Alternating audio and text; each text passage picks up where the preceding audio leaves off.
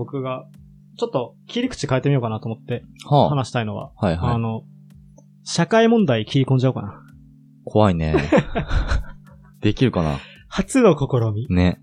ちょっと、切り込んじゃおうかななんて思ってるんですけど。はい。あの、まあ、我々、まあ、まだ、まだまだ若造だけど、うん就活とか経験して、うんうん。なんとなく世の中の若者が抱いてるトレンドというものは、はい。ちょっとはこう、理解できてるつもりではあるんだけど、うんうん、うん。それの一つ、若者が抱える悩みだよね。悩みのトレンドみたいなのは理解してるつもりなんだけど、はい。その悩みの一つとして、なりたい自分がわからないとか、ああ、でもやりたいことがわからない。聞くな。そう。これすごい聞くじゃん、はいはい最近の論調で。うん。で、特に、それが顕著になるのが就活で、うん。例えば何年卒、やりたいことがわからない、やりたい職種が見つからない若者多数、みたいなさ。はいはいはい。で、企業も積極的にその学生が、うん。あなたのやりたいことは何ですか？あなたの将来の夢は何ですか、はいはいはいビジョンは何ですか、うん聞いて、いかにその学生が主体的な人間であるかを測るとかさ、自分はこういうことがやりたいです。はいはい。自分の人生の目的というものがありまして、自分はこういうことを達成したい。うん。だから、私は御社に入りたいんです。ああ、こういうことをすごい求められるはいはいなーっていうのは就活してる時に感じて。そうですね特にこの、やりたいことがある、ないっていう、ここで大きくさ、学生としてのうん。価値じゃないけどが、分かれる感じがして。ありました。で、やりたいことがある学生っていうのは、もう主体的に生きられて、うんうん素晴らしいと。だけど、やりたいことない学生、君たちはまだまだ考えが足りないね。もっと行動しよう。はいはいはい。やりたいことを見つけよう。でもやりたいことがないんですよ。これが一つ、うん若者の、なんか、まあ、悩みの、最近のトレンドなのかなとそうかも。思うんだけど、うんまあ、新聞とかにもちょいちょい載ってうんうるようなん気がして。で、これの、でも、前提条件としてうん。うん。考えたいのは、その、昔までは、お金を稼ぐということが、まあ、正義うんうん。の時代があったわけよ。はいはいそれはなんでかっていうと、日本が少しこう貧しくて、うん。高度経済成長期成長期で、こう、ようやくお金を稼げるようになって、うんうんうんどんどんどんどん日本金を稼ごう。で、どんどんどんどん経済を発達させていこうと。はい。経済の発達イコール、えー国民、日本人の幸せなんだと。うんうんうん。だか、ら、お金を稼ぎましょうっていう。お金を稼ぎましょうが一つ目的だったわけじゃん。はい。今の、多分50代ぐらいの世代はそうなんじゃないかな。うんうん40代後半とか。うん。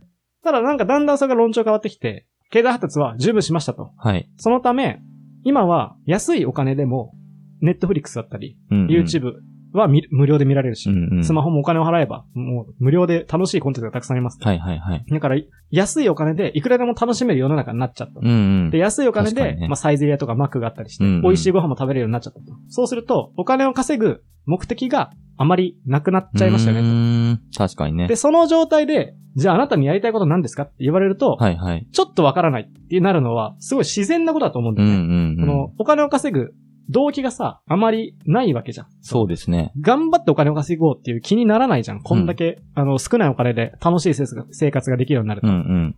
だからこれって、前提条件として、その恵まれた環境があって、それゆえにやりたいことが見つからないと。はいはいはい。だから現代の若者は、自分がなりたい姿、あるべき姿、人生の目的、やりたいことが見つからないと。うん。だから悩む若者がいますと。はい。で、最近の若者は SDGs とかさ、うんうんうんうん社会課題の解決とか、うんどっちかというとお金稼ぎじゃない、そっちに生きがいを見出してると。なるほど。なんとなくこういう流れがあるんだね。うん。だからこういう問題がありますと。うん。で、僕は、この問題というか、まあ話をき新聞とかさ、最近のメディアとかで見たときに、うん。いやいや待ってくれと。僕、やりたいことを見つけてる人を知ってるなって思っちゃったの。はそれは、誰かというと、あ。うん。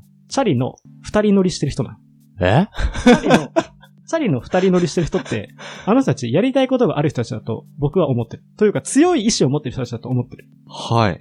チャリの二人乗りって、まず考えてほしいんだけど、あれは違法なんだよね。うん。で、えっと、チャリの二人乗りのメリットとしては、うん。二人乗りをしてる自分たちはかっこいいという 評価を得られること。はい。これが唯一のメリット。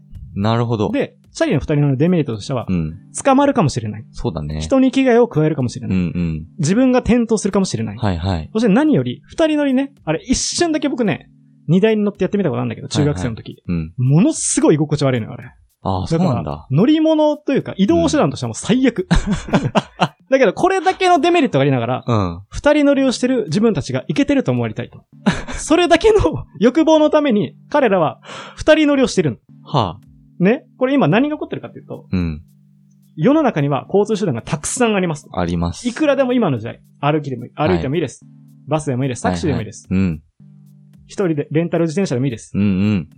これだけ恵まれた交通環境、交通インフラが整えられる中で、うん。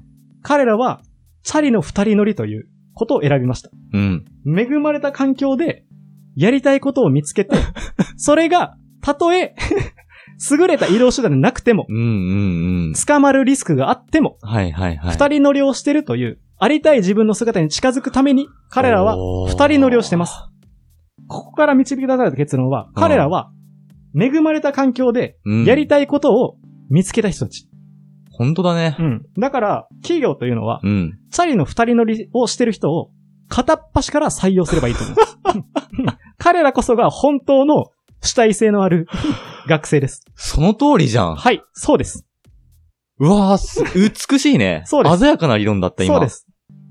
そうですよ。最初聞いたとき、うん何言ってんだこいつはって思ったけど、聞けば聞くほどその通りだね。そうだよ。チャリの二人乗りなんてさ、うんあんな非合理な行為ないんだもん。本当だわ。そいやー、びっくりした。う。うんうん。いや、よかったわ。理俺就活してた時にさ、うんなんか、主体性みたいなところが足りないみたいなこと言われてさ、うんなんか覚えてんのが、うんあの、俺電力、電力というか、蓄電関係、うん電池みたいなことやりたかったの。うんうん。で、その面接中にさ、うん蓄電池の。普及させた社会を目指したいですって言ったの。うん。それに対して、うんその面接官の人に、うん。それの問題はあなたではなくてはならない理由はあるんですかって聞かれたのね。うん。で、俺は冷静に考えて、うん。いや、俺より優秀な科学者っていっぱいいるし、うん俺である必要ないなと思って、うん。ありませんって答えたのね。うん。